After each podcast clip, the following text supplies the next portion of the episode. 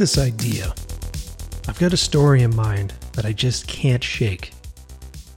I see these visuals every time I close my eyes, every time I try to sleep. I see these visuals, I see these scenes, I see these colors.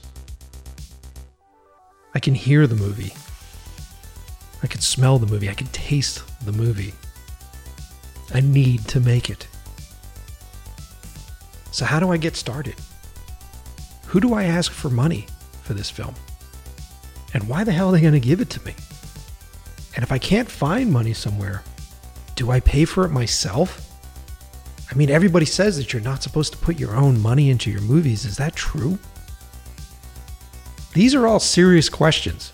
These are questions that all new filmmakers face. These are questions that I faced. These are uh, nightmares that I've had.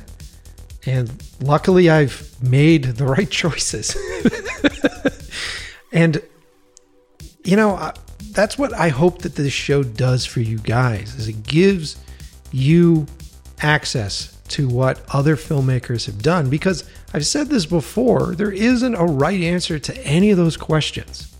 And there are so many variables involved with the reasons why you want to make a movie, with whether or not that movie's good enough to be made.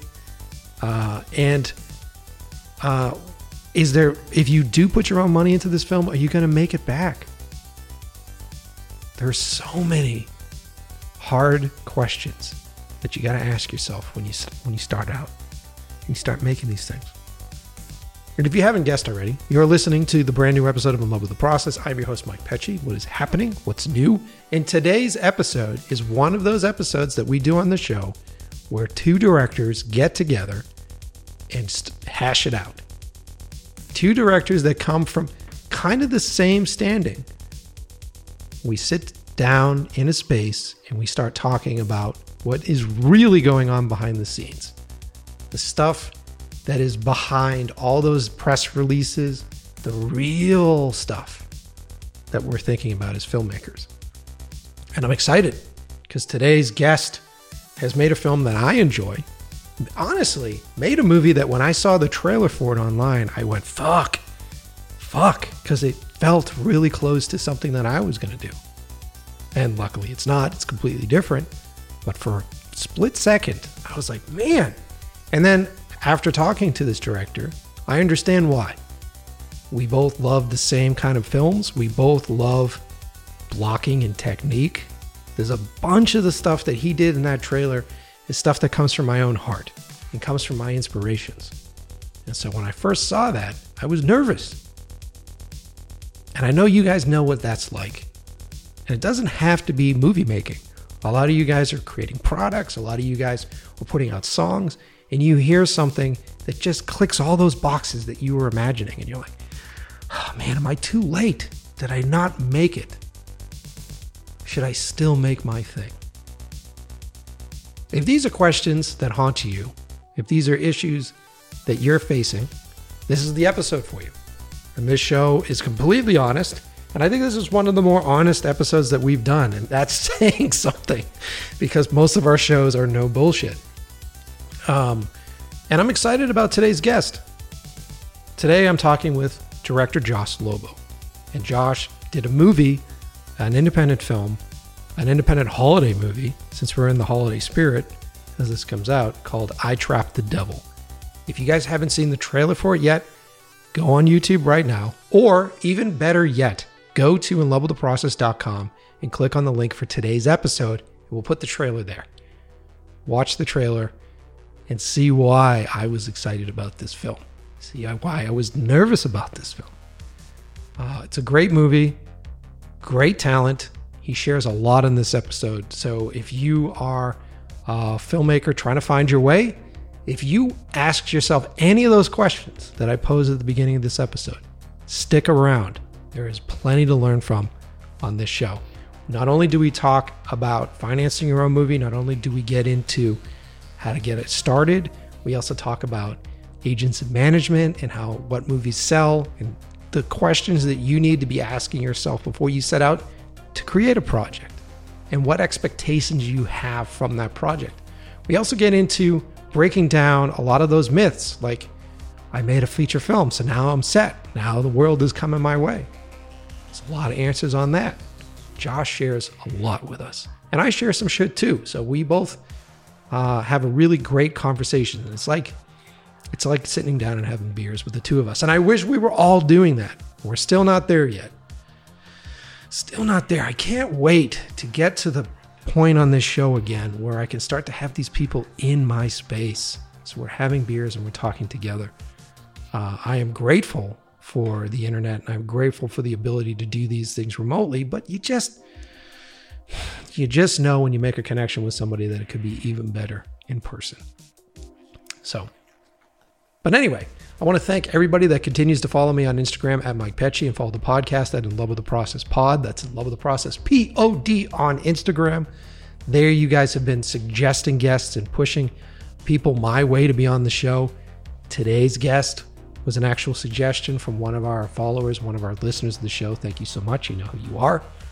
Um, and we notice those things. We enjoy those things. Uh, so if you haven't so already, please hang out over on Instagram. That is where you can communicate with me. That is where you can give reviews for the show.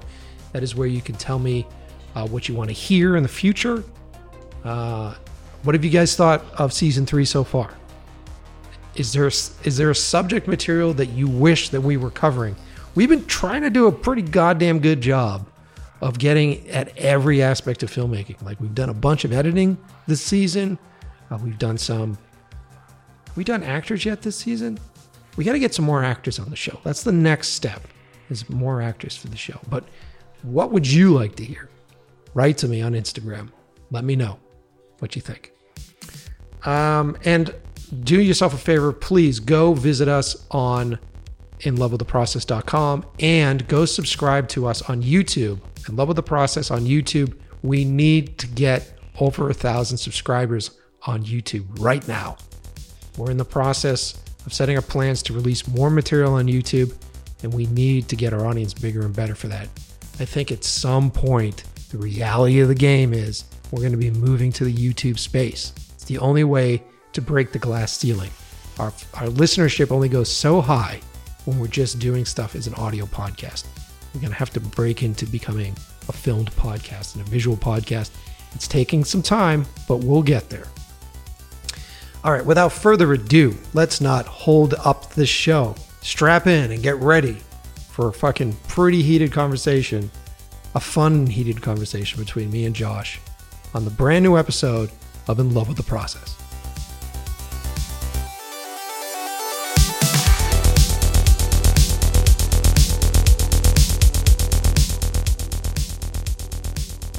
Josh, thanks for being on the show, dude. Hey, yeah, thank you, thank you so much for having me. This is great. Yeah, man. Like I was saying off air, um, I'm a fan of your film. I remember seeing the trailer for it. I Trapped the Devil, and I saw the trailer for that, and I was like, "Fuck, this looks cool, man." It's uh, I, I got I gotta say the, the, the people at IFC did, they did a fantastic job, um, especially with like the marketing materials and the the trailer. Um, they really they really had like a vision for the way they were going to sort of position this thing and um I, I, I think it it sort of like surpassed my expectations. Like nice. I watched that trailer trailer and I'm like, I want to watch that movie and you know, I've seen it. yeah, no, because I'm, you know, I'm working on another movie behind the scenes that uh, has like a holiday thing. It's kind of a holiday horror movie. So I, I remember seeing that trailer. I forget how I got to it, but it was online. I saw the trailer and I was just holding my breath. I'm like, oh motherfucker! like I was, I was watching, going fuck, fuck, fuck, fuck, and then I was like, okay, cool, it's completely different. Okay, great. because the aesthetic is fantastic, dude. It's totally the kind of vibe that I dig. I, I, appreciate that a lot, and I mean, sort of a similar thing. Um, we uh, just because most of this movie was sort of done out of out of pocket, mm-hmm. and uh, so it took a long time. You know, I, I work as like a bartender, and I would I would just sort of like every night I'd make money, and then I'd just dump it into the movie. So it took me like I spent a lot of time editing too, so it kind of took me like a year and a half, two years to finish it. Okay. And uh, right as we had we had we had finished the the cut and we're starting to do like sound mixing and things and so like the movie had been shot for like a year and uh I get a text from Scott Poythress, who plays the lead actor, and it was in July. We had just signed our sales team, and but and it was we were kind of like a, a week or two weeks out from like the official announcement that this was a thing, and uh, fucking. uh, Am I allowed to swear? Is that You can you can swear all you want on the show. all right, cool. All right, so fucking that J.J. Abrams show, Castle Rock, Yeah. premiered, and Scott texted me, and he just goes, "We're so fucked," because on paper, it has the exact same premise, and I remember just being like, "God damn it," because we had been working on this thing for years, and Castle Rock wasn't even a thing, and it comes out and it has the same. There's trapping this guy who may or may not be the devil, and we when we announced it was in um, I think Variety or Deadline or something like that. I immediately started to get fucking Instagram and Twitter messages from people just asking me if I had ripped off Castle Rock. Oh, I fucking hate that. Oh. Yeah, yeah, and I was so irritated, and I, I like I, I didn't watch the show for six months, and then I finally before, uh, right before our movie started to premiere, I watched it and was just like, all right, fuck, like let me see how, and they were completely different. But yeah, there there was just that moment of just like, oh damn it, Dude, it's it's you- there's that fear with any project because it takes fucking forever for these projects to get going. You know what I mean? Yeah. And there's, there's that internal fear where it's like the zeitgeist is out there, and it's like, all right, so who the fuck is going to do this at the same time? I consistently have that fear all the time, and um, there's a really uh, uh, funny episode that we did with uh, Ryan from Film Riot because he did because I have a door knocking short, which is who's there, and he did a door knocking movie as well, and I had him on the show. I had him on the show, and I was like, "Mine came out first, motherfucker," because we both were in the same mindset when we made them. You know? I don't know what it is or like what gets in the water that sort of like I, I I I can't tell. It's the same with, you know, things like scores. And usually there's a tipping off point. Um I remember in like 2014, I think it was Adam Wingard's The Guest, which Mhm. like had the first kind of like resurgence John Carpenter score. And then it just seemed like everything had a John Carpenter score for about, you know, 5 years. Like and it was just it was just I think like one thing is kind of the catalyst, and then it just shoots off, and everyone starts to head in that direction creatively. Stephen King, you know, and everything's like a King adaptation now, or like they feel like Stephen King. movies. Yeah, I mean, there's multiple reasons for it. I think. I think you know, if I had to try to put my finger on it, I think it's because the filmmakers that are getting going, or the filmmakers that are finally getting their opportunity to do stuff, are, are sort of in their late 30s, 40s. Of of course, there are outliers, and there are like quote unquote little genius childs, but uh, most of us are hit at that age point, and so we're falling back on the stuff that inspired the shit out of us.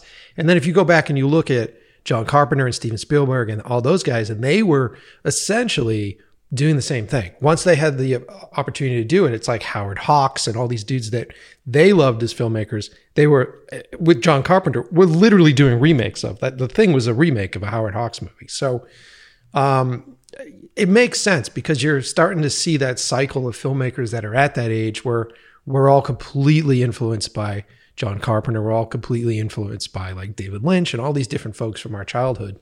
Um, and so I, I would say that that's probably why it is. I mean, I, I know that uh, Wingard had done it for Guest, but I I had heard it in a bunch of other things. And then if you go back even further, and you look at um, Panos doing fucking Beyond the Black Rainbow and bringing synth into that. Oh yeah, yeah. You- I, you know I, I I definitely uh, what what I will I will say about Wingard is I just think the guest was sort of like I think it was like the first like thing that it it it was a throwback, but it, like Beyond the Black Rainbow is a very like niche movie, you know. and I think the guest sort of took that like Carpenter nostalgia and and put it in like a modern movie that just sort of you could watch and be like that's good but like if you knew John Carpenter, you could also be like, that's also like kind of like John Carpenter. And so it was Yeah. sort of like a marriage of the two.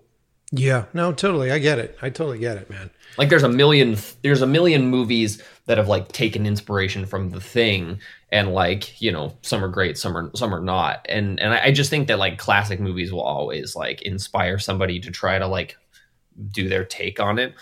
Um but yeah, there was just like a weird thing with that one. I just I just remember at least in the indie film world, just afterwards, it seemed like every fucking movie had a had a synth score. Yeah. and No, then Stranger Things. and then Stranger Things, you know, and then you you think about like uh it follows and all these other things. And it, like i'm a fucking nerd for that shit. So like i am heavily influenced by synthy score stuff. And it's it's always difficult for me because i i like to be inspired by the movies that i grew up with. But more than anything i think in my mind it's that period of time scared the shit out of me because that's when i was the, the youngest seeing these films. And Yeah. i just want to continue to play in that world as far as like tonally you know what i mean? Like the the pacing of those things. So i'm consistently just trying to i like to say that i'm trying to learn the language that those guys that those guys w- would use and then retell something in a similar language to that as opposed to stealing or replicating shots or fucking recreating the same fucking thing. It's just about learning the language that they were using at that time period which was influenced by Howard Hawks and all those dudes before that, and even Kurosawa. And you start to go back and you look at that uh, old school, slow pacing, slow blocking, um, and score driven pieces. Uh, and I love that time period. And I, it was one of the reasons why I kind of got drawn to your trailer too, because I felt like you were definitely influenced by the Polanski. You're definitely in that Yes, yeah. in that time period. there um there was a what I appreciate the most and I sort of the the tools that I've I've sort of latched onto as a filmmaker is there's there was sort of a classicism to the way the films of the 80s and things were blocked. Today it really irritates me and I, if I, I see so many fucking indie movies where it's just like people are just they grab the camera and they're just swinging it around and like Yes. there's no like intention with the actors or they're not moving in a particular way. Yeah. John Carpenter and Steven Spielberg and those guys, you know, they they designed the shot and they they spent the time blocking. So characters are moving like to and from frame, they're moving around. And it just felt everything felt very intentional. Where today it sort of just seems like people just turn the camera on and they shoot whatever they shoot Mm-hmm. and I really like when I when I started making Trapped, like you know, years on, there there was a little bit where I was I was adverse to talking about it, but like you know, I I, I love the Twilight Zone, and I did watch the Howling Man episode, and it was like I, I remember just being like, yeah, that's cool. And then just being like, that's a good idea, you know, from the 50s. And it was like, I wonder what my take on that would be. Just thought it was Mhm. interesting. And I was super inspired by um, like a really strange collection of things.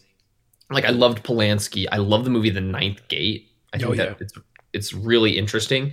So The Ninth Gate and Rosemary's Baby and like Spielberg, like early Spielberg, I would just I would just watch Poltergeist. Well, yeah, Tobe Hooper. Um, but I would watch I'd watch Poltergeist and Temple of Doom, and and then like weird stuff. Like uh, there's this director from Australia named Justin Kurzel. He has this movie called The Snowtown Murders, and I would watch that. And and so I was sort of trying to marry like this sort of gritty, this gritty aesthetic with just like the the classicism of like like Spielberg, where I I did. I mean, I tried to block and I tried to sort of you know use the camera to reveal things which i don't feel mm-hmm. like a lot of indie films do. And i and i honestly like looking back on trapped it's what i'm most proud of. And i think i i think that it is not, I don't know how to say this, not sound like an asshole. I just think I just think it like you when you watch it, you can tell that there's like more consideration to the way that it is like shot than a lot than a lot of films kind of of this ilk. Dude, let me say it so that you don't sound like an asshole. It does seem that way. it totally Yeah. does. And I think it that's what drew me to it. And then hearing you talk, you and I are very similar. So hearing you talk about this stuff, I'm literally prepping a movie right now where my exercises are that. Like I'm going back and learning their language as hard as I can because the, the most difficult portion of it for me as a new director is that you, we look at these films from like Spielberg, who was directing since he was a kid, and then was also directing TV at like 21 or whatever the fuck Yeah. it was. And so he just had like like hours and hours and hours of just repetition and experience on on camera blocking. Because I think the reason why a lot of indie stuff in a lot of indie stuff today you don't see that is because it takes time and energy to think about that. And it's one of the things that isn't it's not sexy it's not a sexy thing to talk about. Like most people for over the past 15 years are like, what camera are you shooting on? What's the resolution of that fucking thing? Hey, wouldn't it be great if we got anamorphics? Why? Because the flares are cool. You know what I mean? Like all this sort of superficial bullshit. And then you yeah. have a lot of people, and I'm I've said this in a couple episodes, but fuck it. You have a lot of people coming into the role of directing from other places. So you have like a lot of writers transitioning to directing, you have a lot of actors transitioning to directing that don't necessarily have the same sort of obsession with cinema that seems like you and I have, which is how do I tell a story visually? How do I tell a story with movement? You know, based upon how a character is standing and how big the character is in frame, that means something. A camera should be revealing something every time it fucking moves. If you cut to an insert that insert should be revealing something or telling a story or furthering the story. Don't just fucking cut to an insert because you thought David Fincher did a really cool job making those eggs fry in that fucking fryer later in seven, and I just want to recreate that. It just yeah. You're just seeing this shit. It's, it's so superficial, and it isn't just on an indie level. You're seeing this on such a large level on bigger programs that everybody is obsessed with right now. Maybe programs with like a midget green guy, you know what I'm saying, without actually coming out and saying what program it is and you're looking at the work that those dudes are doing and you're going, you're just fucking watching an old movie and literally ripping it off and then translating it into this without saying that that's what you're doing. As yeah. opposed to like Tarantino, who's like, I just fucking rip things off and I, I restamp it in my style. You know what I mean? The thing, the, the thing with Tarantino is Tar- Tarantino makes old things cool again, and like I think I there, I mean like Tarantino is totally in that in that class of you know he he like he understands how to block. I mean, you watch the fucking once Upon a Time in Hollywood, and that every 10 mm-hmm. minutes that movie is doing something just so spectacular. And it's why that movie, you know, it was sort of such an event because it is. It feels well crafted in a way that I don't feel like a lot of indie films are. And mm-hmm. I and and you know, I can always tell when something is going to break out because it it is the perfect marriage of like writing and understanding what they're going to do. You know, like the Babadook or things like it follows yeah. those movies are like really well designed and and everything feels very intentional and and they've sort of cut out the bullshit. With trapped you know i mean i i wrote and i wrote trapped when i was 20 and i shot trapped when i was 22 and so yeah the the screenplay portion of it you know i would definitely say is is the weak the weaker aspect of the movie.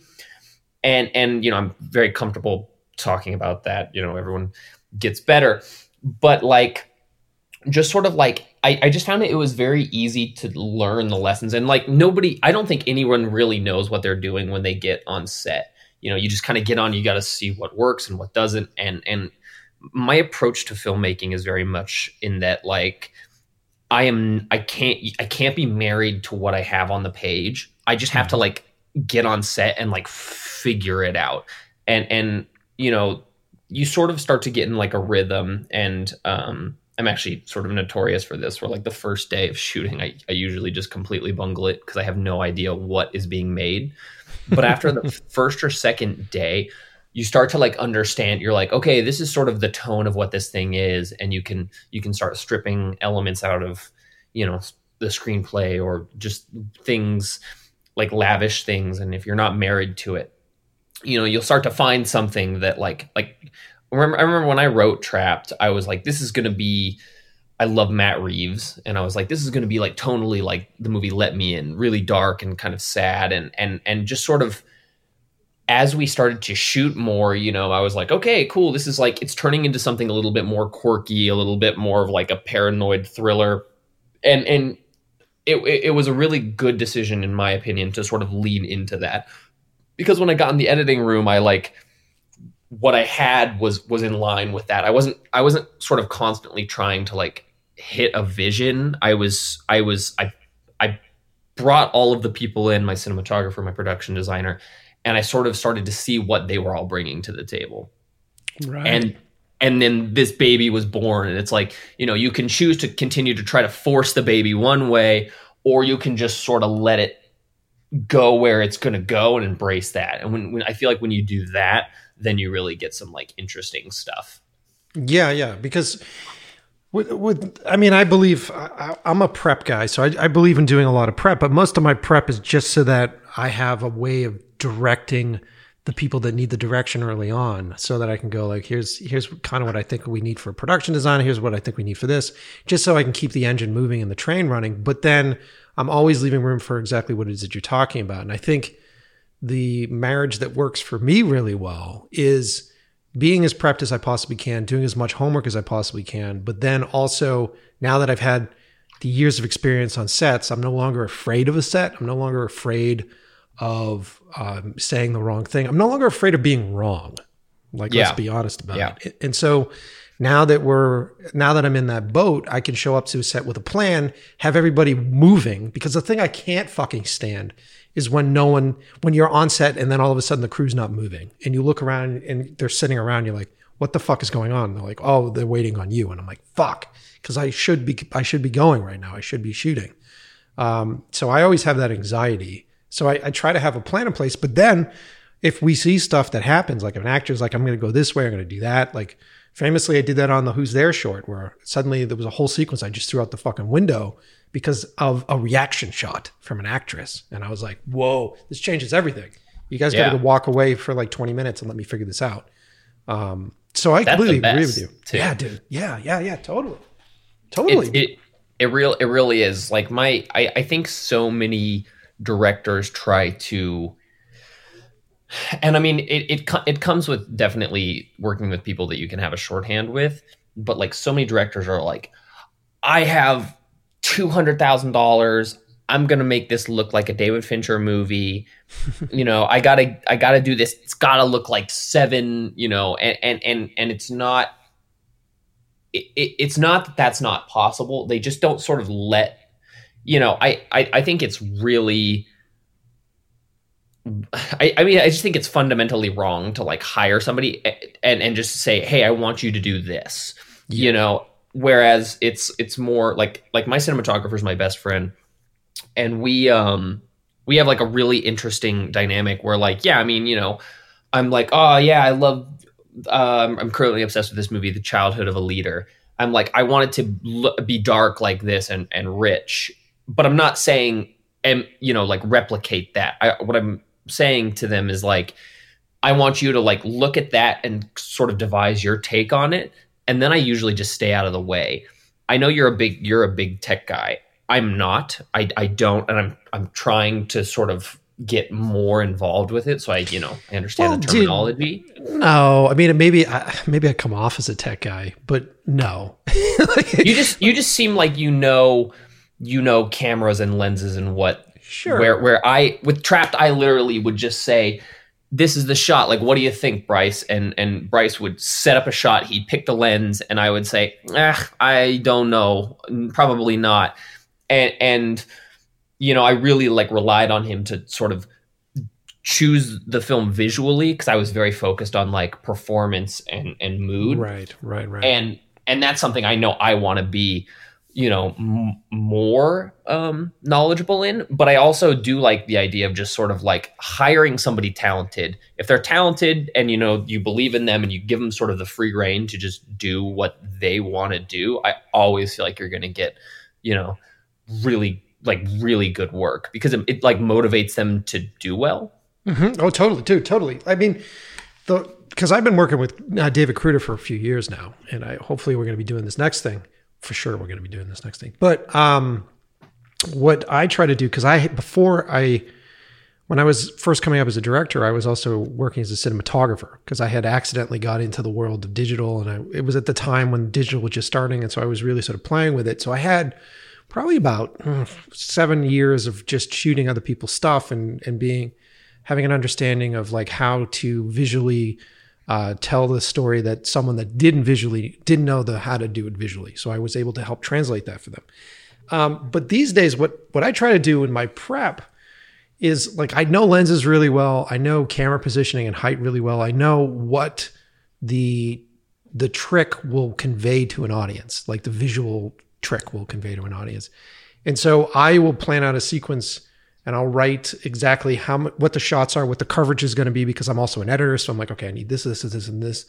And then I will always say to uh, Kruder, I'm like, the most important thing here is that we get enough coverage for the fucking edit room. So I don't want you to be excruciating over some fucking highlight that's bouncing off a window somewhere. I don't give a shit about that. Like I I need to make sure that we get our coverage in the day, but at the same token, um, here's what I think we need, and here's how I would potentially shoot it. But then I want you to do a better job with it because you know more than I do. And so that's kind of how I present it to him. And him and I usually fight. We fight a lot before we get to set. But then, like on 12 KM, when he was shooting that, I saw his first setup. And that was the first time we had ever worked together. And I looked in the monitor on his first setup and I went, okay, you got this. And I literally walked away. And I was like, okay, you're good.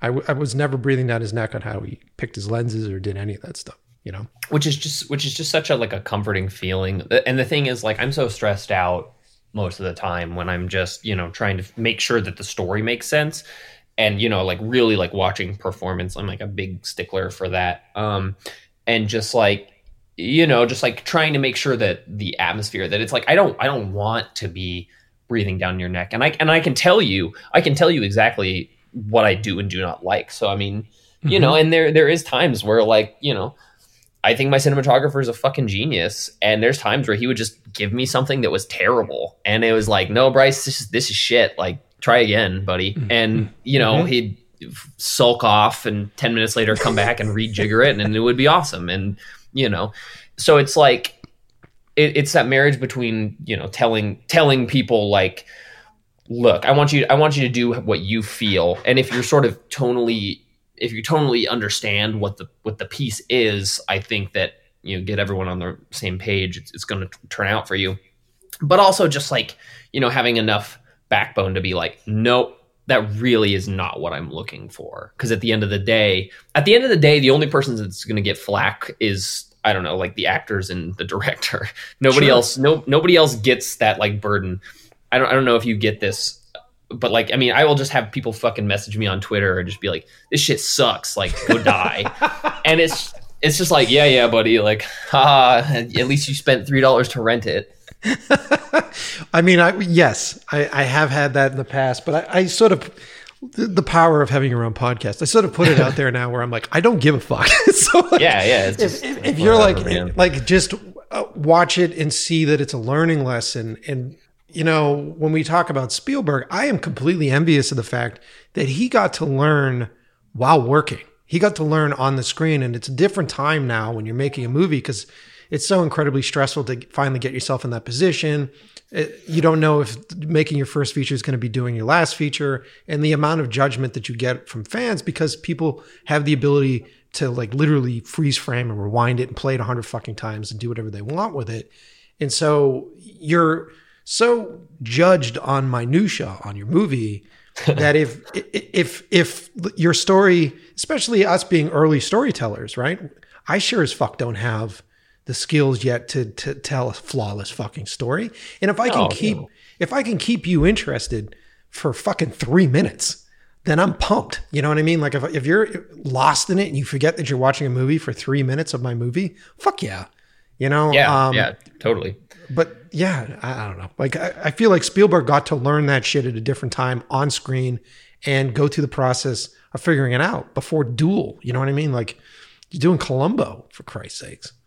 It, so. it, it definitely. I feel like you also in their period, which is so different from now, is that like you got their attention because you there wasn't as many people fighting for attention. Now it's like you know you're bored of I Trap the Devil on Hulu, you turn it off and you like put on Property Brothers or something. You know what I mean? It's like there's there's like an endless array of things so it's trying to like find something and also just like being okay with the fact that like look if you're gonna make niche shit which like i don't see i i don't ever see myself wanting to make i mean i don't know like if you know money wise and or if just it perfectly spoke to me i maybe but like i don't see myself wanting to make like a superhero movie or something i want to make weird interesting movies and you know, if if Spielberg was making movies today, things like Duel and and Jaws, I'm not sure if they would be theater movies. They would, you know, it would be theater and video on demand. It's oh, it's yeah, just a different it's a different yeah. time. And so like in that period, like getting your name out and putting a stamp on your name is just like he was Steven Spielberg and Jaws is the biggest movie ever because it was like the first blockbuster. Now, you know, there are movies that are, you know, really great. Like I just I just saw, saw this movie Spontaneous, which is fantastic. And and 20 years ago would have played in theaters everywhere. And now it's it's just going to be lucky to sort of like carve out its own little niche area in in indie film and you can build your own audience and you'll ha- hopefully you can build a big enough audience that they will continue to sort of see your shit but it's more about like you know you cater to the people that are going to support you and they're going to keep renting and buying your shit and hopefully that gets big enough that you can make big projects mm-hmm. but you know you know it's it's just harder to sort of become that like breakout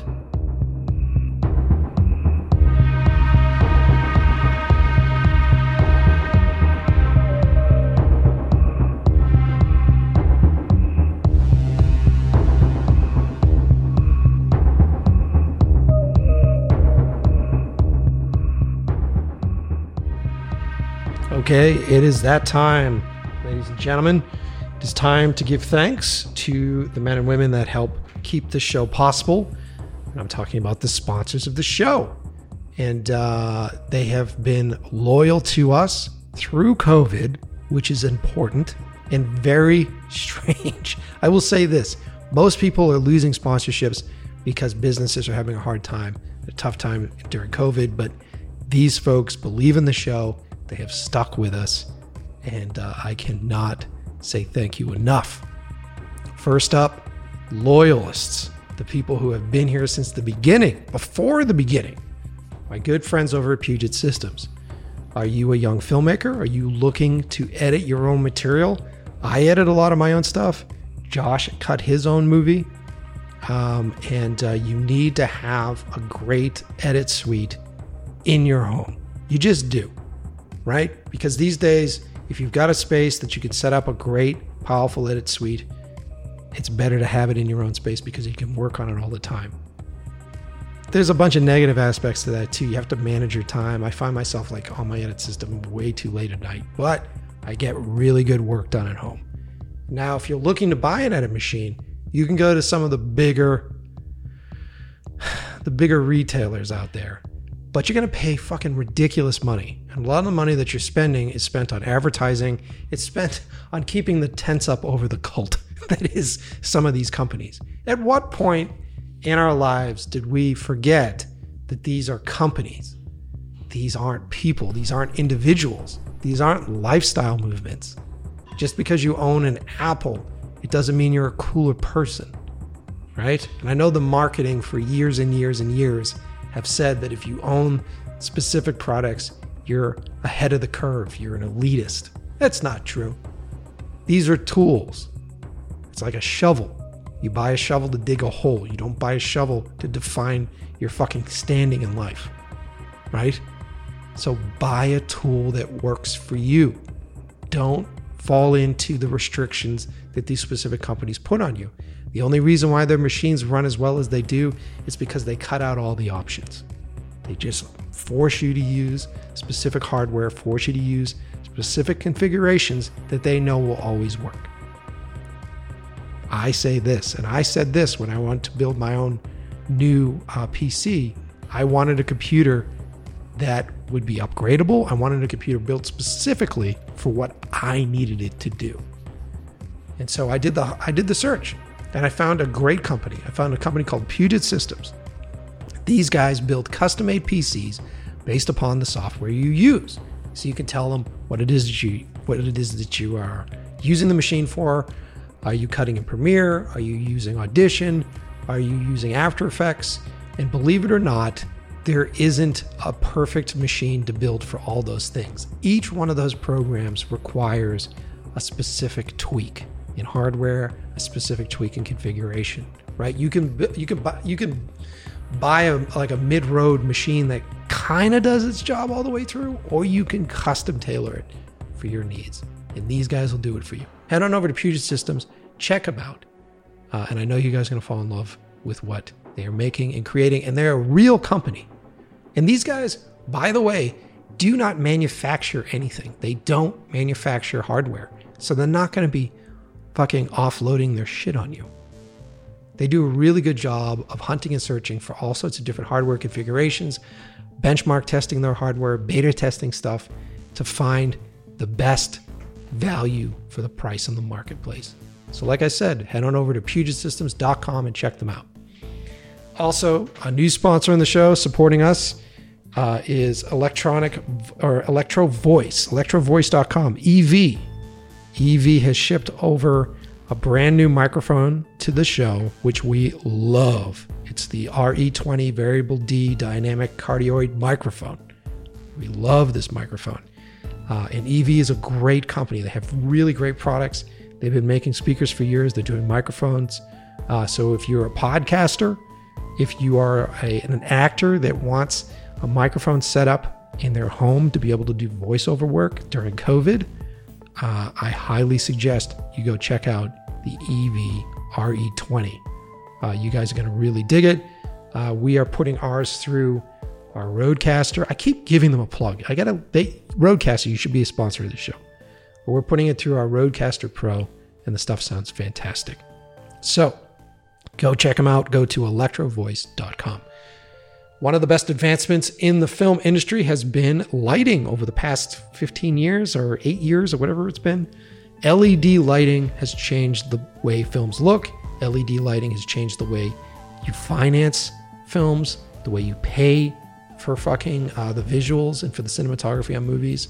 Uh, because the units are so much cheaper, because the units draw so much less power, you don't need to have massive crews. You don't have to have generator trucks to do some amazing things these days.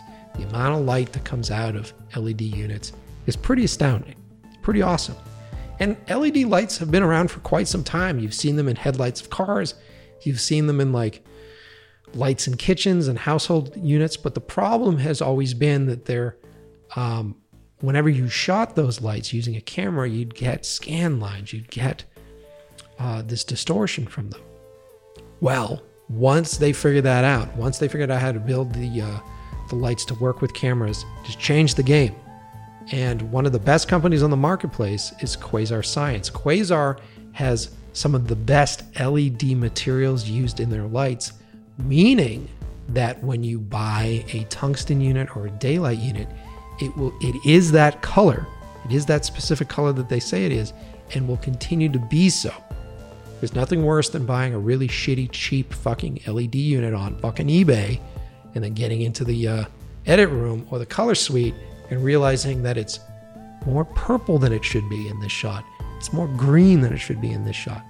It's a color grading nightmare. So save yourself time in the edit, save yourself time in the color grade process.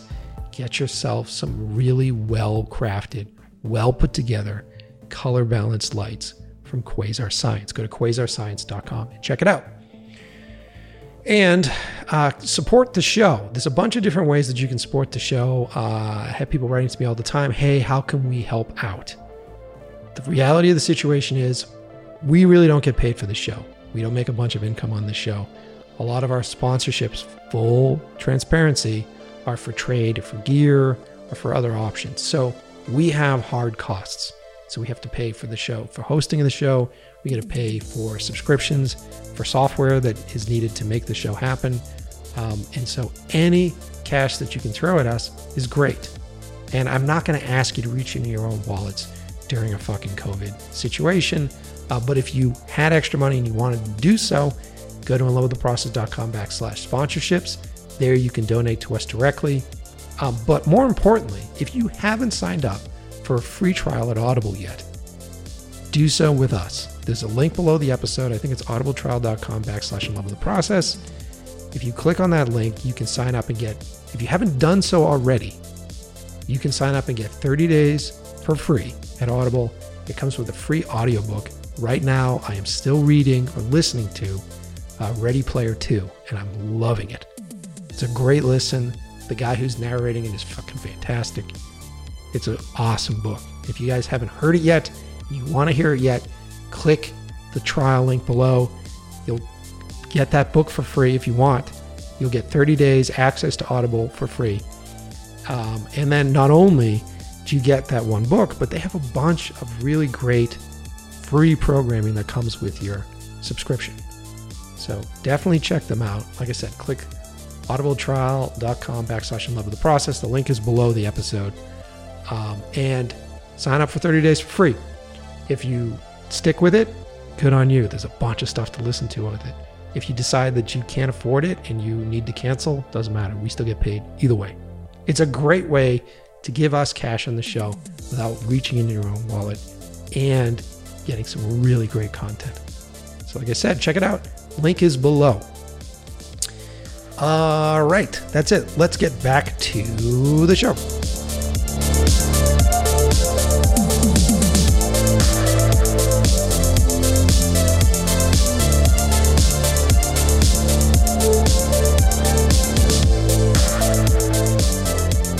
You're seeing this now in film, but you were seeing it heavily in music for years. You know, like Yeah. once once the once the music industry changed, once people stopped buying CDs, the mu- the whole industry changed, and uh, once that revenue wasn't coming in the same way it was before, then the promotions and the advertising for these stuff wasn't the same. And so, same thing with filmmaking now, where if you uh, look back at like John Carpenter time period, any of that other stuff, they had lots and lots of fucking promotional cash being spent on it. You had fucking billboards going up. You had billboards going up for for Jaws. You had radio ads going up for Jaws. Like every week, it was being promoted to people. And now, if you have something on demand, like a video on demand service, what is the advertisement? Maybe there's something on the trades online on like a trade website or something. And then when you're watching Netflix, maybe if you're lucky enough, it ends up high in the queue and it's playing on the side somewhere. Like Yeah. it, it doesn't have the same impact on the audience as the old networking and marketing uh, ploy does, which is like hit them every week, hit them every week with your name, hit them every week with the fucking thing, bam, bam, bam, bam, bam, and eventually people like this is this represents this time period for me. Yeah, because it was fucking advertised to you every fucking second of the day. Yeah. You know? But even even then, you know, I mean, there's there's a lot of like people that you and I know, like we're talking like directors like Gus Van Sant and and people like that who we know them now and we're film people and you know I could probably my mom probably knows Good Will Hunting, but like Sure. he was make he was making what the equivalent of like today's indie films back in like the 90s and stuff. Like those movies still weren't getting massive budgets. I mean you know it's just so it's like you know i think the industry will always persevere. No you it's a lot harder to get rich from it um these days. But like you know at the end of the day as long as i can eat i can eat and you know hopefully with each project get a little bit more money to make the next project and maybe eat a little bit more I, Yeah, I'm, exactly. I'm I'm fine. I want to look back 50 years from now on a body of work that I'm proud of.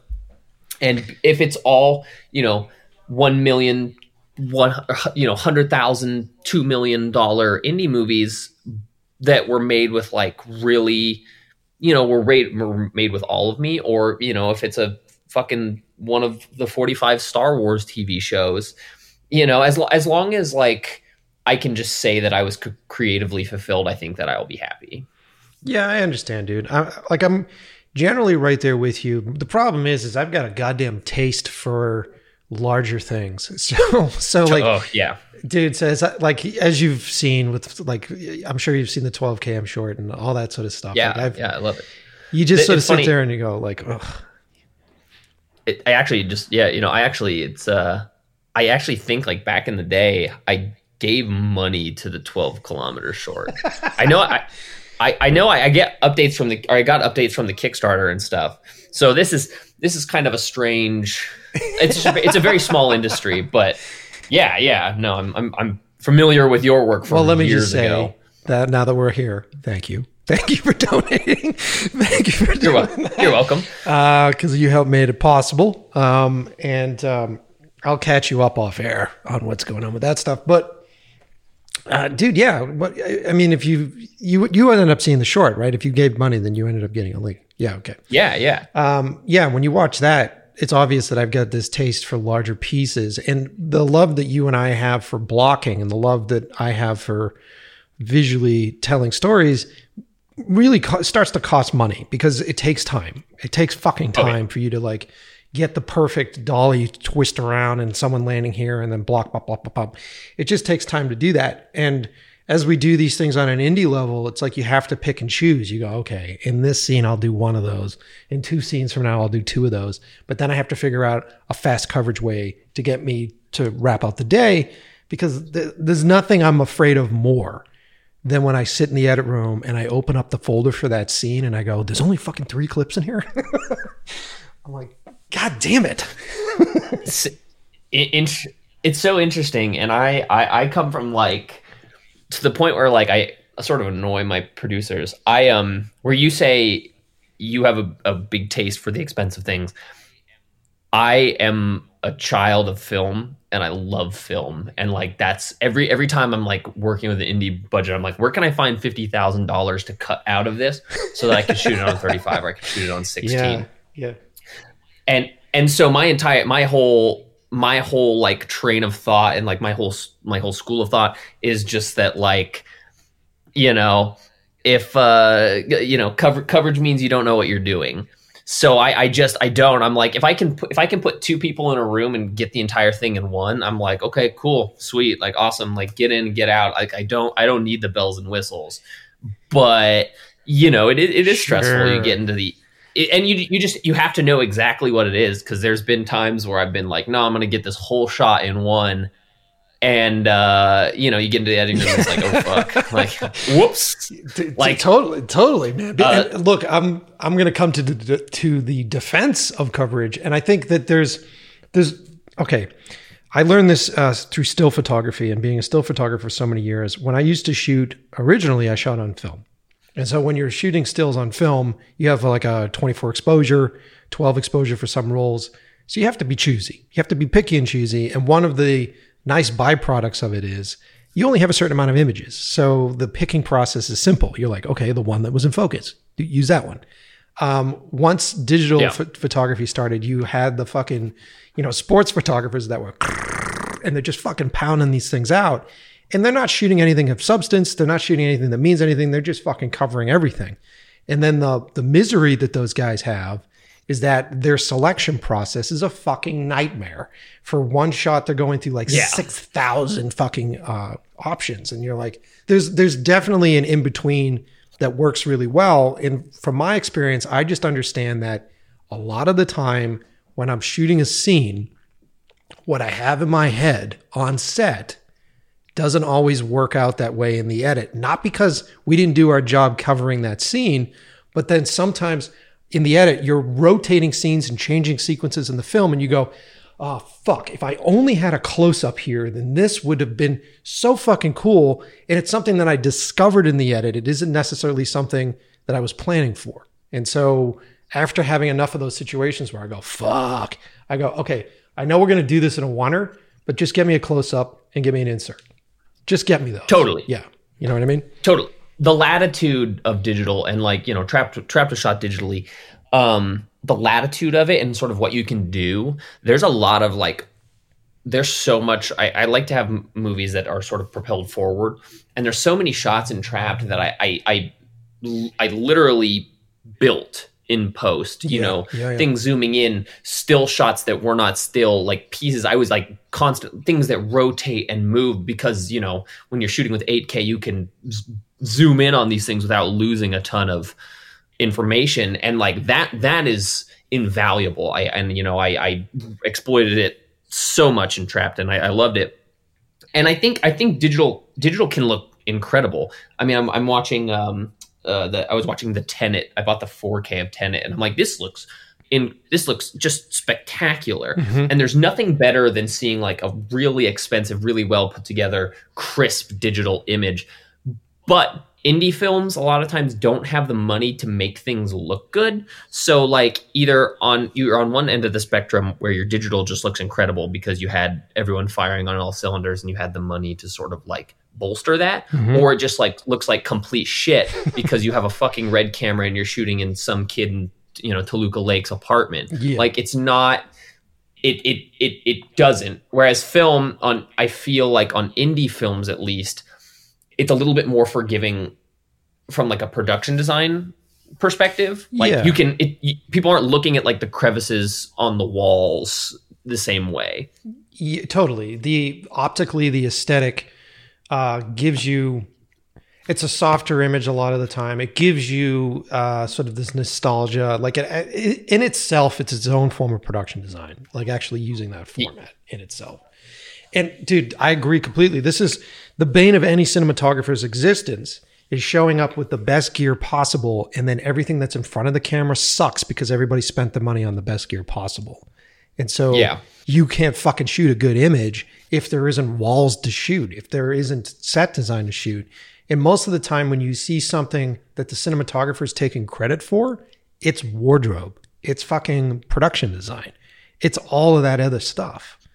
Uh, they literally all they had to do was just set up a light, balance to that light, and shoot in that direction, and it looks fucking phenomenal. You know what I mean? but bad but bad cinematography you can just you can look at it and be like that's not good and you can have the best wardrobe design possible and if it's not well lit then it's like Totally. it doesn't so so it's just such a marriage of like bringing it all together and i mean you're totally right i i uh you know there's a couple projects i know one was a several million dollar project and the other one was a hundred and fifty thousand dollar project. And they had the same art budget. And i i just it it it gave me such a headache because it's like look man like i you know i don't and it you know some people aren't about this but like i don't pay i refuse to pay actors and crew these sort of exorbitant like just you know whatever that word exorbitant exorbitant Yep. rates. Um you know obviously like living wages but nothing crazy because it's like look if we're gonna if, if i'm gonna take a month out of my life and and everyone else is gonna take a month out of their life to make a movie we're gonna fucking make a movie that 20 years from now we're not like ah yeah you know i made two two three grand on that. We're gonna make something that five years from now I can still promote and be proud of that people are going to watch. And it's like I think the the best indie films are the ones where like the money was put on camera. And I'm not saying that you shouldn't pay your crew. Like obviously, you know, don't don't do that. but but you know, there's you know, there's there's there's some actors that will take a good rate and there's others that just want are doing it for the money. And I would say fuck the ones that are doing it for the money and take the ones that are going to do it because, you know, they're invested in the project cuz they want, you know, if you if you're making a million dollar movie and an actor wants $200,000 of it, like tell them to hit the herb or hit the curb because there's somebody else who's probably just as talented who will do it for, you know, a fifth of that. Totally, dude. Totally. And and you know what it is is I think I think people lose sight of what an indie film should be doing, right? So like if you're making an indie film, it's not a paycheck. It's not a paycheck at all. And like as as a director, you're going to make some sort of rate and and and it may be a price tag that you look at and you go, "Wow, this is a decent amount of money." But you go, oh, "How long am I going to be working on this fucking thing? Like 2 years?" Okay. So, you know, it's not a paycheck. It's literally a calling card.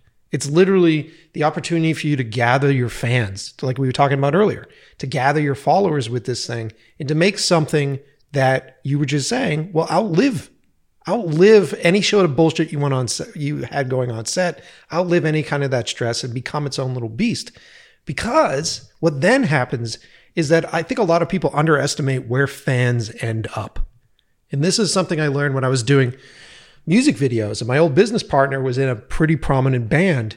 And it used to blow my fucking mind. We would go out to bars in random fucking cities. And it was like fucking fight club time where the bartender would just slide a drink across the fucking counter and, and just give Yeah. a wink. And it's just like, he's been in an underground band for how many fucking years? And this random fucking bartender knows him in like Missouri or whatever the fuck it was. And you're like, holy shit. And then fast forward to starting to do commercials and working with major ad agencies, and you're sitting in the room and that person looks across the room and gives that same fucking wink. Or uh, maybe the people that are working at Disney or the people that are working at Legendary are huge fans of your fucking horror movie, and the next thing you know, you're doing the next Godzilla fucking movie. So e- exactly. It, it, it it's it's insane, and I, I think people over or they underestimate how small the world actually is. yes, and and it is you know i had when i first moved to la when i right you know after high school i had a youtube channel and it you know i it was just making videos and, and bullshit and um you know i don't think it at any point had more than like 600 followers subscribers whatever and so I mean, we're not talking like anything serious. And uh, no, when Trapped came out, I um I was at a film festival and I just had a fucking kid come up to me and he was like, I, I watched your YouTube channel years ago. And one, I was mortified. And, and you know, I, am absolutely mortified. RC, if you're listening to this. Uh, two, it just like, you know, I it, it was so crazy. Um, one, he's also become like a really good friend of mine. So like, just the fact that like you could meet people that you know dude. You know, maybe he watched your YouTube channel and now he's at you know a film festival with me, and now we're friends. It's it's a very it's a very it's a very small community. It's a very small world. Uh, if you're nice and you like mm-hmm. treat treat people well, um, you know, without I mean, you, you know, I'm I'm I'm a dick and like I can be a dick. Like I think everyone can. but like if you treat people generally well and you don't like fuck them over out of things, then it's like you know you you'll have a good go of it and you'll get people that will support you well and that and then it's important it's important because at the end of the day at least i don't know if you feel the same way you might like i am making movies to make myself happy uh, to be able to make them like for me i want to make films i don't have a i don't have a fucking point to prove like I'm not that guy that like my dad treated me like shit for fucking years and I'm just like I'm going to make movies to show my fucking dad that I'm somebody. I don't give a fuck about that. for me, I was lucky enough to get into this business early on and have an opportunity to, to direct early on and be in that scenario and go, I'm really fucking good at this and this is the best high I've ever had. Being here on yeah. set and doing this thing is the best feeling I've ever fucking had and I want to be back here. I want this again. And so everything that I'm doing is literally just trying to continuously put myself these days it's like once a year maybe twice a year but put myself into that that room and go this is what I was born to do I fucking love this this is why I'm doing it and I think that once you get over that other bullshit that a lot of people bring to the table like I have a point to prove or this is for a whole group of people or this is it's like it's it's great I suppose that if you want to change the world, you want to do that stuff, but get rid of that fucking God complex for like a half second and just enjoy it. Enjoy making this thing and see how lucky you are. It's like winning a fucking lottery to be able to do it to begin with. And I don't know. We, we live in a time period where everything's so loaded right now with like social messaging and everything else. And I think a lot of totally. people are just forgetting that it's a fun fucking job. yeah, no, it's it's it's a great job, and you know, I mean, like I probably take myself. I, I, I have a point to prove. Um, you know, I'm from I'm from a. no, you're good. Okay. I, am a I uh, I'm from a, like a small midwestern town, and there's a lot of people that I, you know, I went to high school with or I just grew up with that, you know, I, I it was it wasn't that I was a, a weirdo. I just sort of, you know, I didn't really get involved in sports and things like that. And there's people that still, you know, I mean, fucking Trapped was in, you know, was like a like an honorable mention in Rolling Stone's best movies of the year. and like for yeah, for me that was like game changing. I I'll still have people come up to me and they're like, "Oh, you still making videos?" It's like, "Yeah, fucker, like I am." Um so, you know, I have a point to prove there, but like for for me, like what you said, like filmmaking is just so much like all day every day much to the dismay of every single person around me. That's all I think about. I every day I'm thinking about what is this story be? How am I going to get this made? How am I going to talk to this person? How am I going to get this in front of this person? Will this work? I when I walk into a room, I think, wow, this room wouldn't suck to shoot in, or this this has a great atmosphere because it is because it, it's just it's the only thing. It, there is no other option. I cannot. There is no plan B for me. Yep if I if you know I can't make this work, I'm going to be 45 years old, you know, fucking working as a bartender trying to get this, you know, still doing it because it's just like I don't see myself being happy doing anything else. T- dude, totally. And, and and you know, like I think there are different kinds of filmmakers. You know, I would I would and I, I'm not even afraid of it, but it's like I would say that I'm a little pretentious. You know, I like, you know, I like European films. I like stuff, shit like that. So, you know, sometimes I get things and I'm like, no, I'm above this. But it doesn't mean I'm above watching it. It just, I just, I know what I want to make and I know the stories that I want to tell. And, you know, if like, like my you know my goal is to, to, you know to get a movie in in Cannes or in Venice or something like that. But I will definitely rent Fangoria's Castle Freak the day that it comes out because it's just like I'm like oh that seems like fun, and so I, I don't you know I, I think there's a you can be a snob and you can you can be a snob about like you know what you're to spend years of your life making. At the end of the day, look, I'm not to spend two fucking years or you know 10 fucking years, 20 fucking years of my life uh, being broke as shit so I can make movies I don't like. Right. You know? Right, right, right. But and, and look, I'm going to stand behind what I said. Like, uh, I really feel like if you can find a way to let go, if you can find a way to let go of the needing to prove a fucking point, what it does is it takes like a whole level of stress off of everything you do. Because we, we create these stresses for ourselves. At least I do. Well, like create these external stresses where there was a period of time where my goal was like when I'm 40, I need to make my first uh, I need to have made my first feature. I'm like, I have to do it before I'm 40. And so for years, I was just pushing and pushing and pushing and pushing and trying to get it there. And even though I set myself this crazy deadline, doesn't mean the rest of the world gives a fuck about this deadline. Doesn't mean that COVID yeah. doesn't show up and fuck up your deadlines for these sort of things. So uh, I had this level of stress where every day I'm waking up going, I got fucking hard. I got to hustle. I got to do this shit because I got to get this before I'm 40. And then I crossed over 40 and I was just like, okay, so I'm still doing well, it and nothing changed. So why the fuck did I, why did I give myself so much anxiety? Why did I give myself fucking panic attacks over this bullshit fucking number that doesn't mean anything? You know what I mean? Totally, totally. And you know, I mean, there there's always this at the end of the day like when i'm on i'm on set i'm not i'm not like blocking my actors or picking shots or you know choosing my composer to get back at Scott from high school. but there's you know, but there's definitely like an element, you know, when all is said and done, the things out in the world, and you know, I go to a bar and it's like, you know, fuck you, Scott. Where what are you doing, asshole? so it's like, you know, you know, and, and it it is. It's just it's just. Oh, dude, I, get I, over that. Get over it, man. yeah, yeah. Fuck you, Scott. but um, no, I I know, I know what you mean, and like I was, you know, I was really like.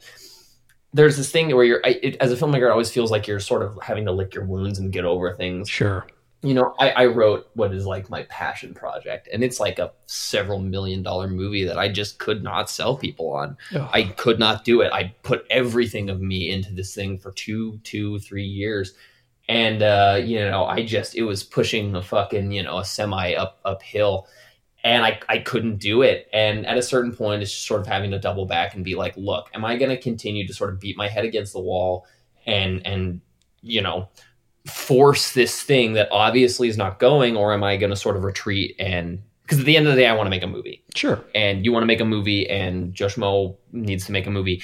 And so it's like, okay, well, you know, I can continue to sort of like bash my brains in and just be miserable about this thing because this is my magnum opus and yada yada.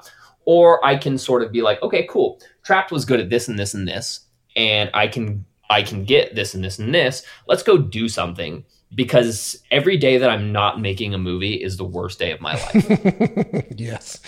I agree completely with that, man. And then I would also say that the lessons that I've learned so far, as far as trying to get things going, um, is that uh, oftentimes shit just doesn't happen, not because you don't have a good idea, not because your shit isn't awesome, uh, but just because there's some bullshit going on in the fucking world. There's something COVID. else that's COVID social shit. There's also there's always something that is trying to convince the people with money to be scared of investing their money into into into your project. There always will be, yeah. and uh, I forget where I heard this quote recently. I'm going to misquote this person, but I forget where I heard it. But they were like, every time a no to me means a, just not today. A no never means no. So so like using that philosophy where if someone says to you no and you go okay just not today. I'll be back tomorrow. I'll be back two years from now. I'll be back five years from now after i do this other movie and everybody's got a boner for that and you guys are going to want what i do next. And suddenly when i present you with this thing that i presented you four years ago that you had no interest in you're like yes please we'll take it and we'll do it. And so there's no such thing, I think, as wasted time on developing projects. And if you have that philosophy on it, then like we've gone out with two or three movies uh, in the past two years that people have been like, yeah, I don't know, maybe saw it. And we know they're fucking good. And we're just like, okay, we'll just shelve those for now. We've got these other ones that we know are going to go. And this is more relevant right now. So let's do this one right now. But you bet your fucking ass after we do one of these things and it becomes a fucking hit, those other movies go back out. You know? Yeah. And the, totally. Yeah, totally. And, and the best thing to know too is that the heads of studios and the heads of money people, they change over every fucking four years. So you can Yeah, just go yeah, back out like- again. You know? politician. no, no, to- totally, I, and, it, and it is, and it's it's just such a it's a, it's a matter of of basically being able to sort of know when to say when, yes. and and and just understanding that. Well, one, you also have to surround yourself with people that are going to fight for you. That's a huge thing, um, because you know there's a, there's a lot of people I know where it's like I remember sending this, script to Trap for Trapped Out, and Trapped is I know every answer to that fucking movie. I know everything that's going on. I know every secret of it.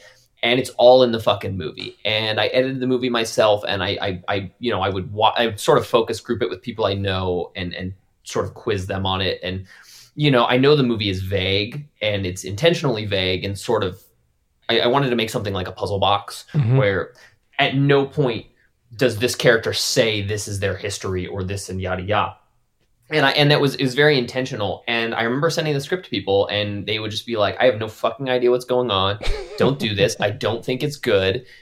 And it was like, okay, well, I take your criticism, I take your notes.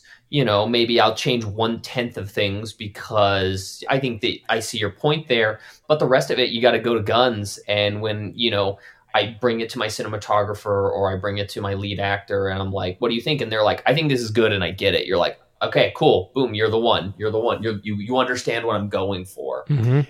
And, and being able to just basically be like, all right, like, yeah, you know, okay, maybe you don't get it or you don't, you think it's a waste of time, but I don't, you know, and, and sort of surrounding yourself with other people that are like, all right, cool. I trust you now any anything that I bring to my DP, anything that I bring to one of my producers or, you know one of my actors, like they're like I'm in because I, I understand where you're coming from with this, and you know I don't need to sell them on myself.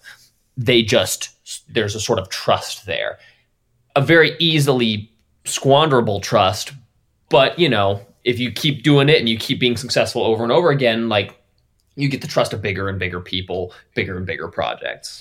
So let me ask a couple questions about you getting the uh, getting this film off the ground. Were you did you uh, do a proof of concept or anything, or did you just uh, send out the script? And did you submit the script?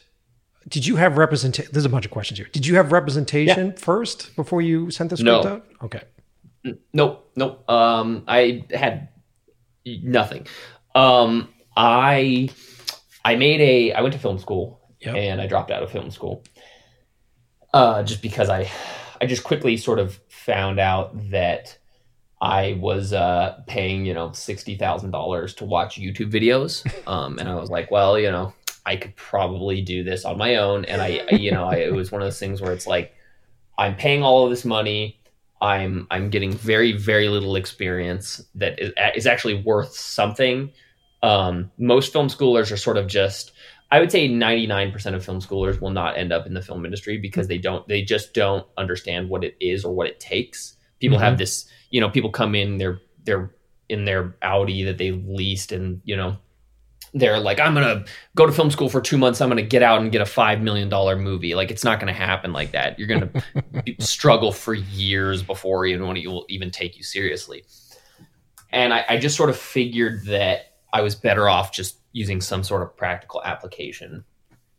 And so I took 20 grand and I went and made a what was essentially like a Twin Peaks knockoff um, way before the return came out, like years. And I just flubbed the shit out of it, and I wasted all of the money, and it just it was it was bad, and I really fucked up. But I got like a it, you know it's like it's like the Donner party, man. It's like I got a taste. Uh, I have to eat all the re- all the rest of the kids, but um, Yes. so it's like I got a taste and it just sat with me. This was in 2014. And for years I, you know, I wrote things to make for $500,000 and a million dollars and you know, I was going to have a meeting with this investor and this person and, and just nothing. It doesn't work like that. And none of it came to fruition. And so I one day I watched uh I watched Ti West's House of the Devil and then I watched Poltergeist and then I watched uh The Ninth Gate in very quick succession and I was like, okay, well I'm gonna I'm gonna just fucking put all that together. And I started writing Trapped, and it was originally the IFC changed the title, but the movie was originally called A Man in the Dark, Mm-hmm. um, and which I still love that title. And like, I Trapped the Devil is a title that makes money and like gets people in seats. Man in the Dark is like the eerie atmospheric title that like as a creative I'm proud of. Right. So right. Right. Right. Right. you know, you know, you gotta give somewhere. So I I started writing it in January of 2016, and I basically it was set at Christmas, and I basically was uh was like, look, I'm gonna next January I'm gonna I'm gonna shoot this, period. Like there is no other option. I'm gonna I'm just gonna do it. And it was a story that sort of organically came to me where there was three people in a house, and I felt like it didn't need to be anything more than that.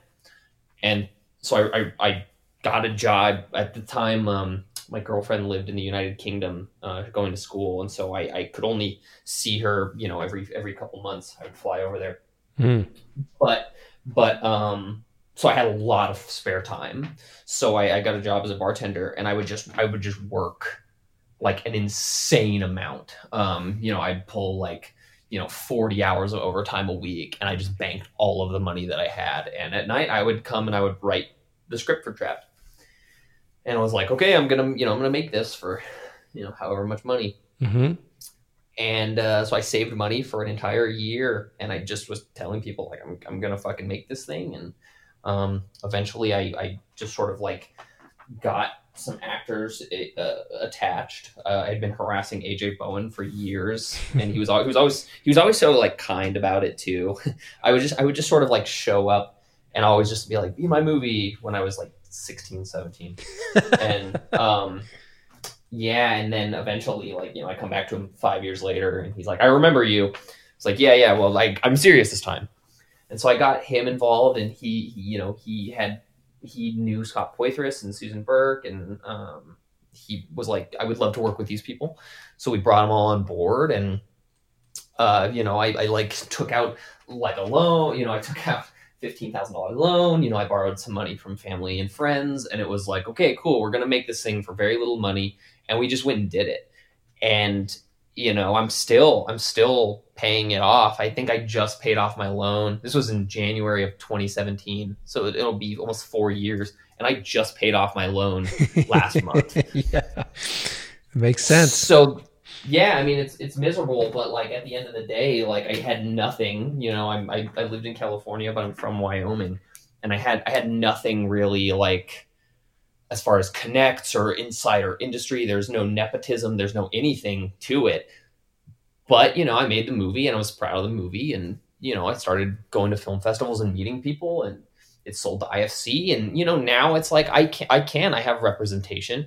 I can ask them, you know, not always. It doesn't always work like this. But I can watch a movie at sort of my level and be like, guys, can I get a meeting with this person? And, you know, 70% of the time I usually can. Right. Whether that meeting ends up anywhere, yeah, you know, probably not yet. But still, it, I can still talk to people. You know, I'm on your podcast. I can, you know, I can reach out to various people and talk to them. And maybe after the next movie, I can find someone that'll give me five million dollars. Right. So it's it, it's sort of like it's like playing the long game. Well, how's it going? So, yeah, so now you're repped, right? So you have management. Uh, you have management and agent right now, or just agent? Like, what's your deal? I have management right now. Management which is, right now. You know, the the, the agencies are the man, managers basically get you through the or, or they sort of act as like your your uh your buffer. Um, so it's kind of like it's kind of like bringing a cool friend to a or like having a cool friend bring you to a party. Totally. where like if you go to a house party, you know the the frat kids kick your ass and throw you out. But if you have that cool friend, you're allowed into the party. So, you know, it's not always like that, but managers are sort of the buffer between, you know, if I say, I would love to talk to this actor, you know, I can't talk to Tom Cruise, I can't talk to, you know, a lot of people for that matter. But, you know, people at my level, I can be like, would you try to get me a meeting with this person? And my managers, your managers sort of just work for you as like, look, this kid is legit. He is a legit filmmaker. So when they're approaching you, it's not like, I'm not like a rabid fan who's like, you know, y- you know what I mean. There, there's a there's a validation to it, Mm-hmm. and and so that's helpful at like at least this stage in my career. Agents are more like when you're when you're making a lot of money, you want an agency because they're dealing with the money and they're like negotiating rates for you. To, to, totally agree because I've got I've got a manager and agent as well. So like, I find that, and I guess the reason I was asking is because prior to this, you were making your own thing and financing your own thing. Has it changed for you now? Do you now have your people saying to you, "We should approach production companies"? Are you now pitching ideas to production companies? Or are you still trying to do stuff on your own independent level? Um, so I mean, COVID sort of definitely hit a snag. You know, I was there was a, a studio project, a, a- you know, a, a decent sized a, a theater movie, I would say that you know I was sort of revolving around. That you know we were having conversations, and that kind of got Yeah, you know put on the wayside just because yeah, the year. yeah. Um, you know, I, I I love it. I think that there's a good chance that I will one day make that. But, you know, maybe a year, two years from now. And then, you know, it's like I'm also like, look, if I'm gonna make the, the problem is a lot of people they they're like, I'm gonna make a, a studio movie with an indie film budget or vice versa. If you're gonna if you're gonna get studio money, you're gonna make a studio film. If you have indie movie money, make a fucking indie film. If you Mhm. have 200 grand and you're gonna make a movie, make the weirdest fucking thing that you can Yeah. because nobody nobody cares. And like I see, you know, I'll see indie movies that are like it's a crime movie and they only had a million dollars and it's not great. And it's like, well, you know, if you just really like pushed some boundaries and made it weird, like it might have had a spot in the indie world where like a lot of things get caught in that middle ground. Yeah, it, it totally is such a it's such a it's a, a hard decision because you know there's that rule of there's that there's that school of thought where you know what the type of movies that you put out there or the type of movies that you set to put out there are the type of movies you'll get hired for. So that's definitely a school of thought on like it's easier Totally. to sell the guy who did the movie about a devil trapped in a closet to the next, you know, Conjuring movie than it is to sell to sell the guy that did the crazy experimental thing that uh, studio execs don't even want to look at. So it's Oh, it's a yeah. I, I think you It's ulti- miserable. it totally is, and I think ultimately you have to decide as a filmmaker uh, what it is that you want to do and what makes you happy. Like I just watched um, Possessor, and I've been talking about it quite a bunch, and I really enjoyed it. And I think there's a lot of people that don't fucking like that movie. What did you have you seen it yet? What did you think? But yeah, I love it. It's fantastic. good. I- it's I such an interesting thing. Like it's just yeah. Yeah, I, fig- I figured with how you were saying how much of a film snob you were, I figured you and I would connect on that one. but it is, uh, it is, you know, strange and it's experimental and it's a little bit crazy. And, and I think a better example of this is, is Panos and Beyond the Black Rainbow. That's one of those movies that when I would go in and have meetings with, uh, studio people or produ- uh, production companies, I'd walk in there and go, fucking Beyond the Black Rainbow. And I remember I was talking to one studio exec about it, and he, and he was like, I fucking love that movie. And I was like, yeah, it's fucking rad. And he goes, yeah, but never mention that movie when you're pitching anything because uh, studios are afraid of that movie and people are afraid of Totally. that fucking movie. And so, you know, you know, if you and you you have to learn how to like sort of navigate it. The the the problem with faking people out is that you know if if if your intention is to make you know we need to talk about Kevin and you pitch them the Omen and you make we need to talk about Kevin and they were expecting the Omen. You're gonna have a bad time because they're gonna try. They're gonna take your movie away from you. They're gonna chop it to shit, and they're gonna market it in a way that doesn't do you any good. Now there there's a world in which you're like, you know, I want to make a movie and that that is like that and you can sort of marry the two. Yeah. You know, you can you can sort of marry it and be like, you know, it's a lot like the omen, but it's a little elevated like we need to talk about Kevin. If you just go in, especially because a lot of you know up and coming filmmakers they do like you know have eclectic taste. If you go into a meeting and you are just fucking quoting like. I, Eyes Wide Shut is like my one of my favorite movies of all time. If I went to a studio and was like, "It's just like Eyes Wide Shut," they would, you know, listen, they'd listen to me and send me on my way. That movie's not going to get made.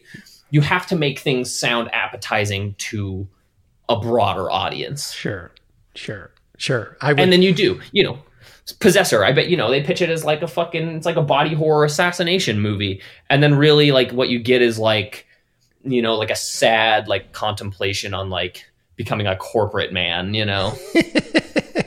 yeah, exactly. It's a horror version of Inception. I feel like that was probably the pitch, where it's like, oh yeah, yeah, yeah, yeah, because you know I've seen this. The, the, the people that when you're pitching to these folks, they it's always uh, under the gun. I don't know if you feel the same way, but they generally are just giving you a small amount of time. Oftentimes, it's like doing like a speed dating session where you're walking in, and maybe they've seen your clips. If your if your team behind you is any good, and they send clips early on, then they they understand the kind of movies that you make.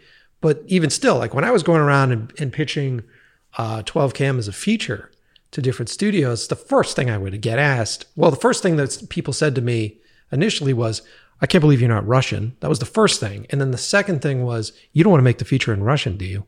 So, like, those were the two questions on their mind straight up before they even heard what the idea of the movie was or, or any of that stuff. And so you, you just got to remember that.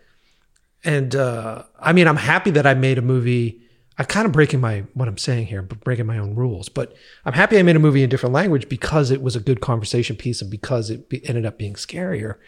Um, but at the end of the day, that was their first issue. Like, fuck, we love the idea, we love what you did, but people don't like to read subtitles. And I go, I get it, I get it, I get it. We're not gonna fucking do.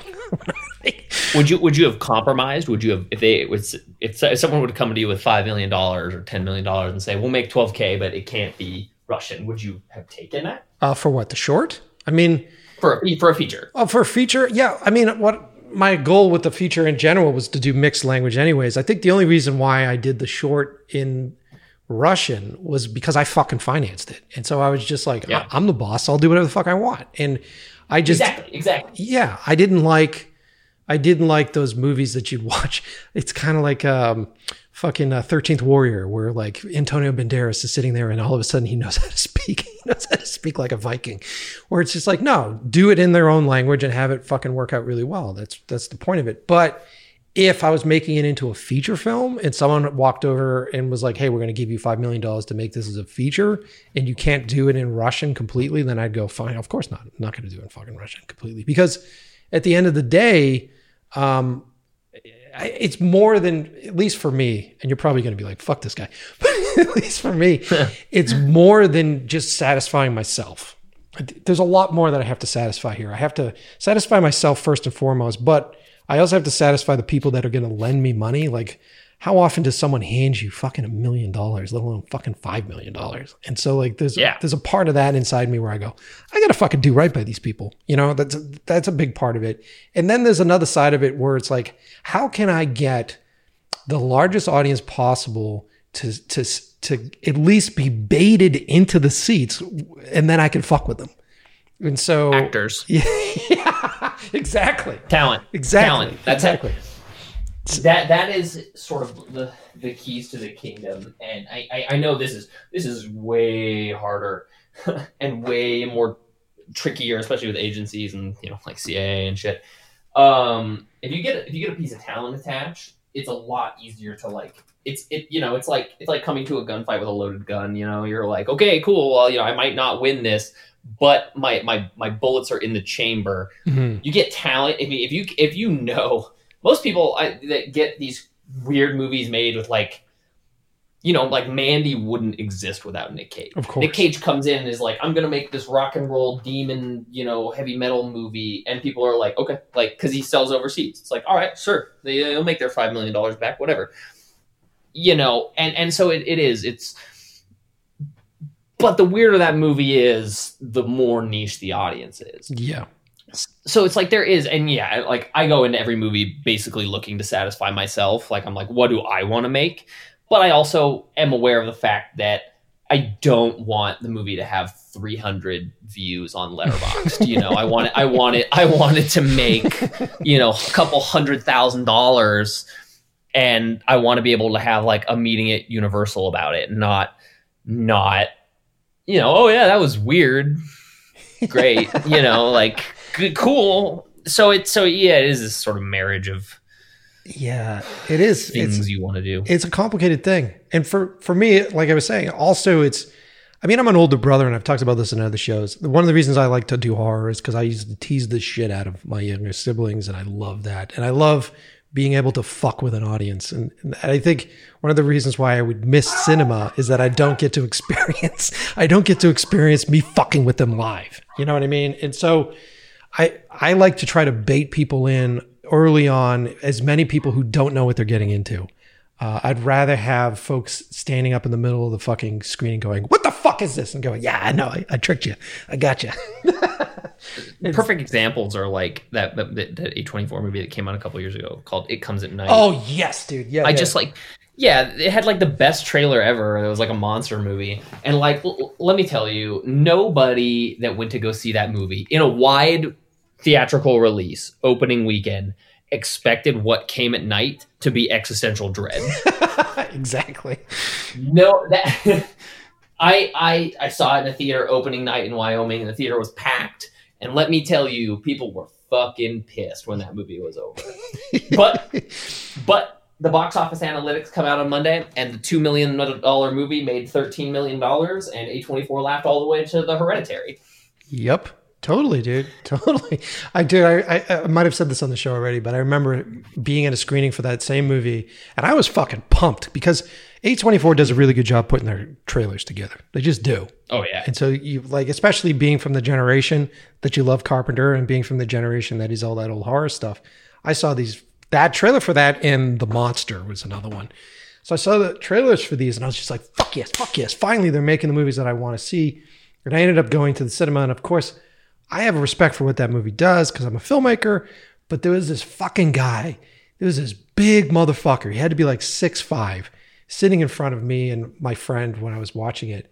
And the movie ends and it doesn't even get to the first credit. And he stands up and he's like in one of the front rows. He stands up, he goes, fuck this. He just screams out, fuck this. and I laughed so hard. I was laughing out loud. And I turned to my friend and I'm like, if I get a reaction like that, that is a fucking thumbs up right there. that is an amazing reaction for a movie. He was so pissed. If you make some if you can make somebody so mad that they, you know, that they like remember it, it's just like, well, you know, you did you did something. and that guy's going to get to make another movie because it, you only have to do one. Your movie either has to be critically acclaimed or it has to make a lot of money. Yeah. If, if, if you can achieve one of those two things, you will make another movie at some point in time. So, you know, it comes at night, you know, the general public didn't love it, but, you know, it made $12 million. You got to make Waves, which Waves is fantastic. Mhm. So it's just like, yeah, yeah, you know, it's, it's, just, it's just give and take compromise. And so, you know, you're either going to, it, the problem is when you make something I don't know like the Goldfinch, where it's like it makes no money and then nobody loves it. It's just like Yeah. fuck. It's like like failed failed Oscar bait, which you know it it happens, and sometimes sometimes movies just don't come together. It's no one person's fault. It's just the magic isn't there. Yeah, and th- there's so many like we've talked about it before. There's so many dominoes that have to like literally fall at the right time for a movie to even get going, and to get to that point where, where I'll often be watching a piece of shit, what I would call a piece of shit. I'd be like, "What is this fucking piece of shit?" And I have to remind myself that it's a small miracle that the piece of shit even got fucking made. And you know, every time that you go out, especially into such an oversaturated working marketplace right now, um, for you to even get greenlit, for for the check to clear, you know, for you to start shooting, it's just like it's a miracle that we got here. Like it, it, I should win a fucking award just to get to this point. And now, thank you, I can work. Okay, thank you. You know what I mean? Yeah, and I mean, you know, even even you know, you get tested. Like there's fucking you know, I mean, it's like I made a, a movie that was at least somewhat successful and just like even trying to get the next thing made, it's like you know, I'm at a point right now where it's like I I don't want to be sitting around for the next two years just like talking about my projects. So it's like there I, I am considering just going and making another movie in the same way we made Trap, just because I know that, you know, those larger projects are gestating and, you know, they could pop off at any minute. But until then, I don't want to just be sitting here doing nothing. Well, dude, and if it makes you feel any better, I'd want to see another movie in the vein of that from you. So, like, I think, and I think your fans would want to see that too. And I, I think well, you're, get, you're getting one. So, all right, fantastic. I think that's the right thing to do, dude. I really do. I think that, you know, to continue to work and then to continue to expand on it. If you look at Hitchcock's career, right? How many of his fucking like adorned classics were remakes of movies that he did prior to that at the same fucking studio, yeah. you know? He had the ability to do those movies twice, do the same movie again, and then figure it all out. And people are like, this is a, he's a genius. It's like, yeah, we already did it once. he already, already went through the process of dry running it, you know? So, uh, you know. It's like how many, how many of his movies aren't classics? I mean, I, I, you know, you can, I think if you know, I went to somebody I worked with and was like, "What's a Hitchcock movie?" They could probably name me 3 mm-hmm. maybe. There's so many other things that he's made that weren't the blow up hit that his other ones were, and it's like that's fine, man. Like lesser work is still you know work. It's experience, dude. It's experience, and the one thing that I've got from this show and being able to talk to uh, a lot of really great directors. And like I just talked, uh, I don't know if, when this episode is going to come out and what order it's coming out, but I, I had a conversation uh, with the director, one of the directors for Gossip Girls. And I ended up booking him on the show uh, because my girlfriend, uh, Gina, was obsessed with Gossip Girls and she was consistently watching it all the time. And it's not my fucking show. There's nothing about that show. I am not the demographic. Um, but as we're watching this thing, I'm like, there's there's a fucking set of rules here. This there's something that's going on here that is fascinating to me. I should try to get a director on the show instead of just being a hater. Let me talk to these guys and figure out what's going on. And I end up getting him on the show, and he is completely influenced by Hitchcock, and he's completely trained by all this stuff. He was like 65, I think, at this point, and he's had hundreds and hundreds of like hours of finished products put out on television, and that's how many hundreds of hours on set and, you know, regardless of whether or not I think it's a show for me or whether or not I think the show's great, uh, that dude has uh, like an enviable amount of fucking time in. And all those little lessons that he learns, like, here's how I communicate better with an actor who's being a fucking temperamental bitch on set, or here's how I uh, actually get a DP that is uh, wanting to uh, strut his shit to do exactly what the story needs. Um, yeah you can't. I I, I appreciate as, as you say that. Like I I come to appreciate cinematographers that are allowed to like that like allow themselves to take a back seat to tell the story. Mm-hmm. Um, a lot of digital cinematographers are just like I can make a pretty image. Like uh, that. Every everything this and right now because digital cinematography is so prom like prominent everything it's like every single shot in a movie does not have to be like a one frame of painting. Like sometimes you just have to like tell the story. Like, yes. okay. Yes. in my opinion. Dude no i completely support that opinion. There are shots that are just there for transitionary reasons i've had arguments with shooters in the past whether i'm doing commercials or something and a shooter is just obsessed with it i'm like this fucking shot will last on screen for two fucking frames two fucking yeah. frames so can we just put enough light on the fucking thing to see it and move on, please. Because it's not going to be, it, doesn't matter, dude. It's, it's a transitionary thing. It's a transition. That's all it is. Um, it takes a while to, to sort of wrap your head around that. And once you do, it becomes a lot less stressful, a lot more comfortable. And I say to a lot of cinematographers, I'm like, wouldn't you rather have your fucking demo reel instead of being a series of shots that are cut to some fucking like sad fucking pop track. Wouldn't it be interesting if your demo reel was a collection of scenes that were cut together because the scenes yeah. tell a story instead of trying to make the prettiest fucking image? I don't, and I, I don't, I don't know when I, when I, when I am hiring people, I don't look at whether or not they have a reel where I can see things. I usually just look to see if they've worked and if they've worked on things that I have have any interest or liked. If you if you are the costume designer and you did, you know, uh, the Babadook and It Follows or, you know, in any combination of things like that or I, i'm like okay cool. Like I, i've seen your stuff. Mm-hmm. i don't mm-hmm. need i don't need to i basically just have to understand if you can have like if you have a basic understanding of like what i'm gonna need to pull off in this movie. You know yeah like watching reels is great and you know there's an art to it. But at the end of the day i would much rather just know that you you know how to work on a set. You've worked with people. You understand the dynamic of it Totally, dude. Totally agree. And for those younger listeners that are listening right now that haven't had that opportunity to do so, I'm telling you, it's a lot more powerful if your reel has finished scenes on it than if it just has totally. pretty fucking images. Because then at 100. least, at least from my perspective, I'd be looking at it like, okay, this person's never had an opportunity, but let me see how it's cut together and let me see how it flows. Okay, okay. If you have if you have younger listeners too, there there's I think this is also helpful. Don't be afraid of like asking people for things. Um, mm. There's so many, so many, so many people. I think, I think because movies are sort of an an intimidating, um, like an intimidating presence. Um, you know, if you see that someone has, and I'm, I'm just using these movies as an example, but I mean, say somebody had, they were the costume designer from It Follows, you know, or they were the costume designer from I Trapped the Devil, or you know, or my cinematographer from I Trapped the Devil. I'll use myself. But just because they've made a movie doesn't mean that they are, you know, super stuck up their own ass. They won't talk to you. Everyone I've ever met, for the most part, that works in film wants to work and they want to work on cool things. Mm-hmm. So if you have a cool project and you reach out to people, nine times out of 10, they will have a conversation with you. So many times do I have conversations with people that have made great things that I love that will, will work with me, not because I'm offering them, you know, the payday of a lifetime, but because I have a cool project.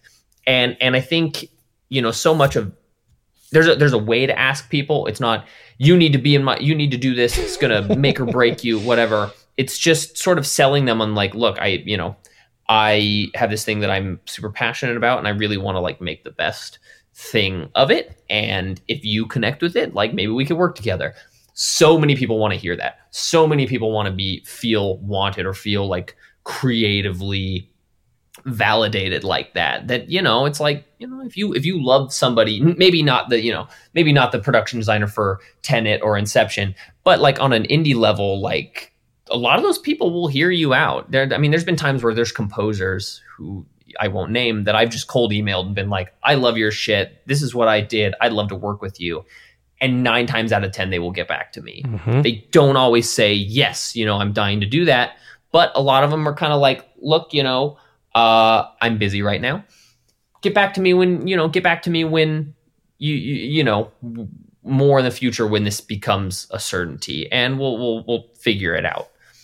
Yeah, totally. I totally agree with you. And it's like, okay, everybody should be taking notes on that fucking thing because we're giving away we're giving away a good secret there that most people yeah. do respond to that shit. And it's about I've said this multiple times on the show. It's con- it's having confidence, but it's not being arrogant, and it's it's actually being able to speak for yourself. So if you're going to take a class on anything, go figure some social skills out. Go learn those social yeah. skills that so many of us are forgetting right now because all we're doing is texting each other and trying to decipher fucking like one word statements with a couple smiley faces and a fucking flame at the end of it. Like that shit does not convince people to work on your movie.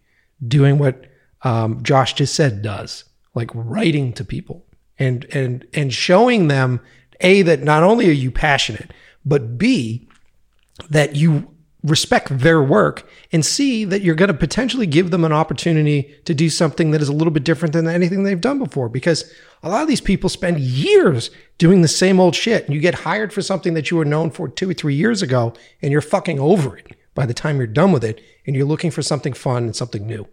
And if you can provide that, honestly provide that, then you'll have good fucking really good chance of, of convincing these people to work on your stuff you know? Yeah yeah eh, yeah i mean and definitely you know it, it does it does sometimes take a little bit of a it does take a you know a little bit of a buffer you know sometimes you do need somebody to introduce you uh which is you know if if they're comfortable with it. There's times where you know i'll have people ask me to introduce them to so and so and there's time there it's okay to say no. It's okay to say no but you know if the project's right, like I, I totally, I'll totally introduce you to somebody, or I know friends that will introduce me to somebody, and it just, it just sort of depends on where you're at and and how serious you are, as mm-hmm. opposed to just, you know, mm-hmm. you know, just cold, cold, emailing people and being like, I need to make this two million dollar sci-fi movie. Like I don't have any money. Like you, you need to make this with me. It'll change your career. Like that. You know, that's arrogant, but yeah. you know, there's uh, being there's there's like like you said, being com- or confident and uh being confident but like and humble at the same time. Yeah. That's I mean that's the hardest that is the hardest trick. That's the hardest job of a director period is that confidence that you need to sell people, to sell rooms on stuff and walk in there and go, I know what the fuck I'm doing and I know this vision and I believe in this vision. But at the same token, you have to be able to check that. You have to put that behind you when you start making these projects, you start working with people where it's like, you gotta, you gotta, you gotta understand that everybody that you need on these things, all your paintbrushes as an artist, all have their own little personalities and their own lives. And you just can't pick up a paintbrush and swipe it across a fucking piece of paper. Like you have to convince the paintbrushes to get up and to do what you need them to do. It's the hardest thing, yeah. you know? It's it's definitely it, it's it's it's interesting, and you know, I mean, this this this advice could be super helpful and also not helpful at all because it just it's so different you know it's so it's so different. And and i think a lot of times when you made it or when you released something a, a, I think a lot of people sort of get this idea that you were sort of gifted that but it's like look at the end of the day man you know, the, Trapped was in the trades. Trapped, you know, Trapped is on Hulu, whatever. But like, I'm still a bartender and I'm still paying off debt for it. I didn't made it. I don't have a house in the hills. You know, I'm not having meetings at Warner Brothers about making fucking Spider-Man three or something. You know what I mean? It's like I'm still like, I, and I think I think almost everybody I've met in indie film for the most part is is sort of the same. They're just real people like trying to get their project made. So it's like I, I would say I am in, I am no closer to getting my next movie made than somebody maybe with no experience making a movie who's trying to make their first one. And it's just like it's just really about like how much you're like willing to dedicate yourself and push forward and like what you're willing to sacrifice. Dude, that's great. I, I got to just say this, man, Josh. It's been a really good conversation, dude. I've I've enjoyed yeah. going back and forth with you on all this stuff, man. Yeah, thank you. Yeah, it's been this has been fantastic. I, I, I don't I don't have enough people in my day to day life to jam with like this, so this has been a blast. awesome, dude. Well, we have to continue jamming like this. Like once we can sit, uh, actually sit in the same space and have a beer, we should do that. That'd be fun.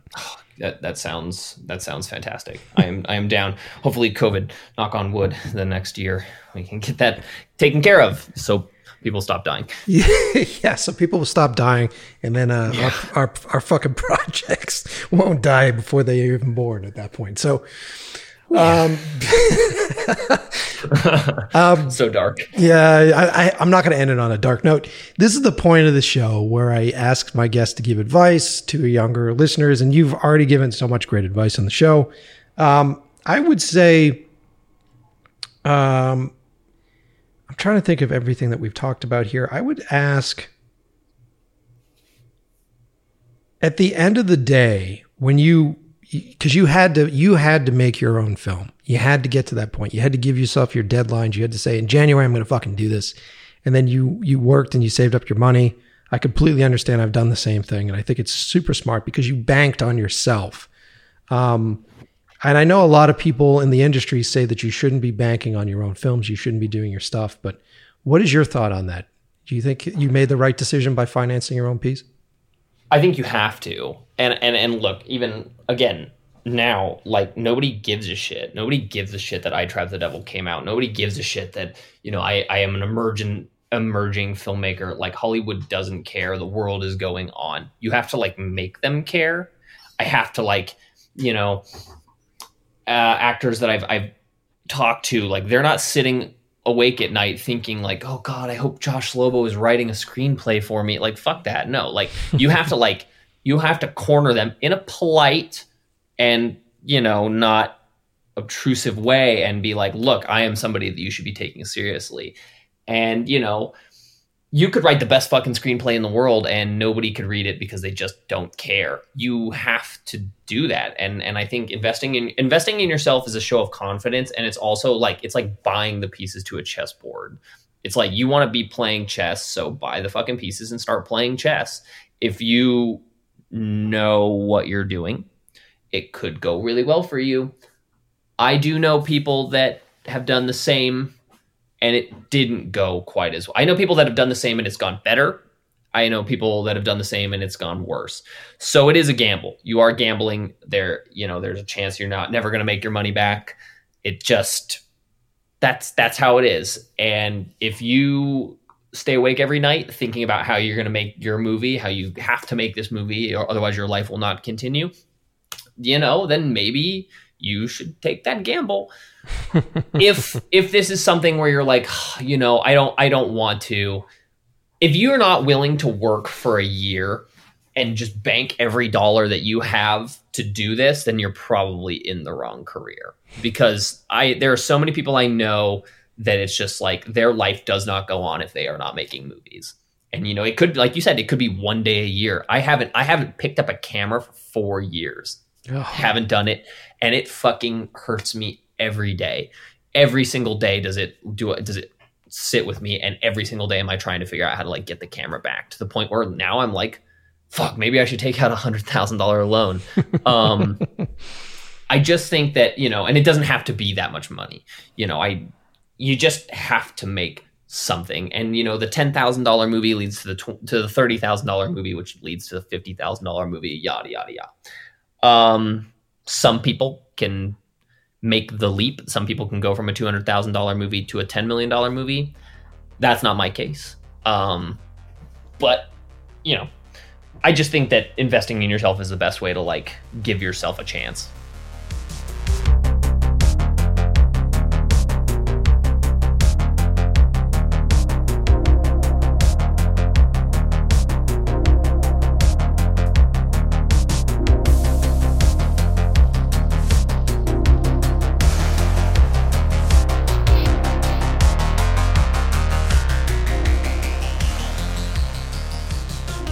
Was a cool episode, man. I was really happy with that conversation. Um, and I, I, felt like, because that was the first time I've met Josh. And that was the first time that we talked. And I felt like we've been friends for quite some time. We were incredibly comfortable and we were sharing a lot. Oftentimes I had to be careful because I didn't want to share too much. But yeah, it was a good conversation between the both of us. Uh, I'm sure I'll have him on again. Um, and thank you if you're listening, Josh. Thanks for, for sharing as much as you did. I hope you guys enjoyed it. Um, and I hope you guys took away some stuff. I, at the end of the day, I hope that you find the confidence. I hope you find that this business isn't as magical as it seems from the outside. It's not as random as it seems from the outside. Uh, at the end of the day, this business is built on unwavering drive and uh, a constant need to build your talent. That's it. I mean, sure, there are people that get in there because they know certain people. There are people that get in there because they're lucky. There's a lot of that too. But at the end of the day, if you don't if you don't have those qualities, if you don't have that access, bank on yourself. Right? If you have a story within you that you need to tell, if you feel like uh, you're built for this industry, if you want to even see if you're going to make it in this business, then finance your own things. That's what I would say. And be smart about it. Before you dump shitloads of money into a short film, ask yourself A, what do I want from it? B, what am I going to learn from it? And realistically, C, where's it going to go? Because you never make your money back on short films. So remember that. It's an investment for your future. So at that point, instead of spending a certain amount of money on film school, maybe it's better suited for you to spend it on a short film and try to make that. There's a bunch of different reasons why you should get started on your next project. Remember that. So I hope you guys walk away from this episode feeling inspired. Yeah, man, my voice is running ragged. We've been banging out episodes. This week has been a good week for uh, recording them. I know they're all going to come out later. Um, but every once in a while, I have the opportunity to just sort of bang out a sequence of them. Uh, and I'm feeling it right now. I'm out of water. I'm always out of water. Ugh. All right, I think that's it. I gotta go get myself something to drink. I think my voice is literally gonna collapse in my in my fucking face right now. Um, thank you everybody for listening. As always, please uh, head on over to inlovewiththeprocess.com and check out all the cool new stuff that we have going on. And if you're a newcomer to the show, please go there and uh, check out some of the older episodes. They're fantastic. Uh, and I'm not just saying it because I'm on the show, but I'm also saying it because everybody listens to the show and they think it's fan fucking tastic. So I'm quoting the people that are writing us notes. All right. So that's it. Enough ranting. Enough ram- enough rambling. Whew, can barely get through this. Okay, guys. I will see you next Tuesday.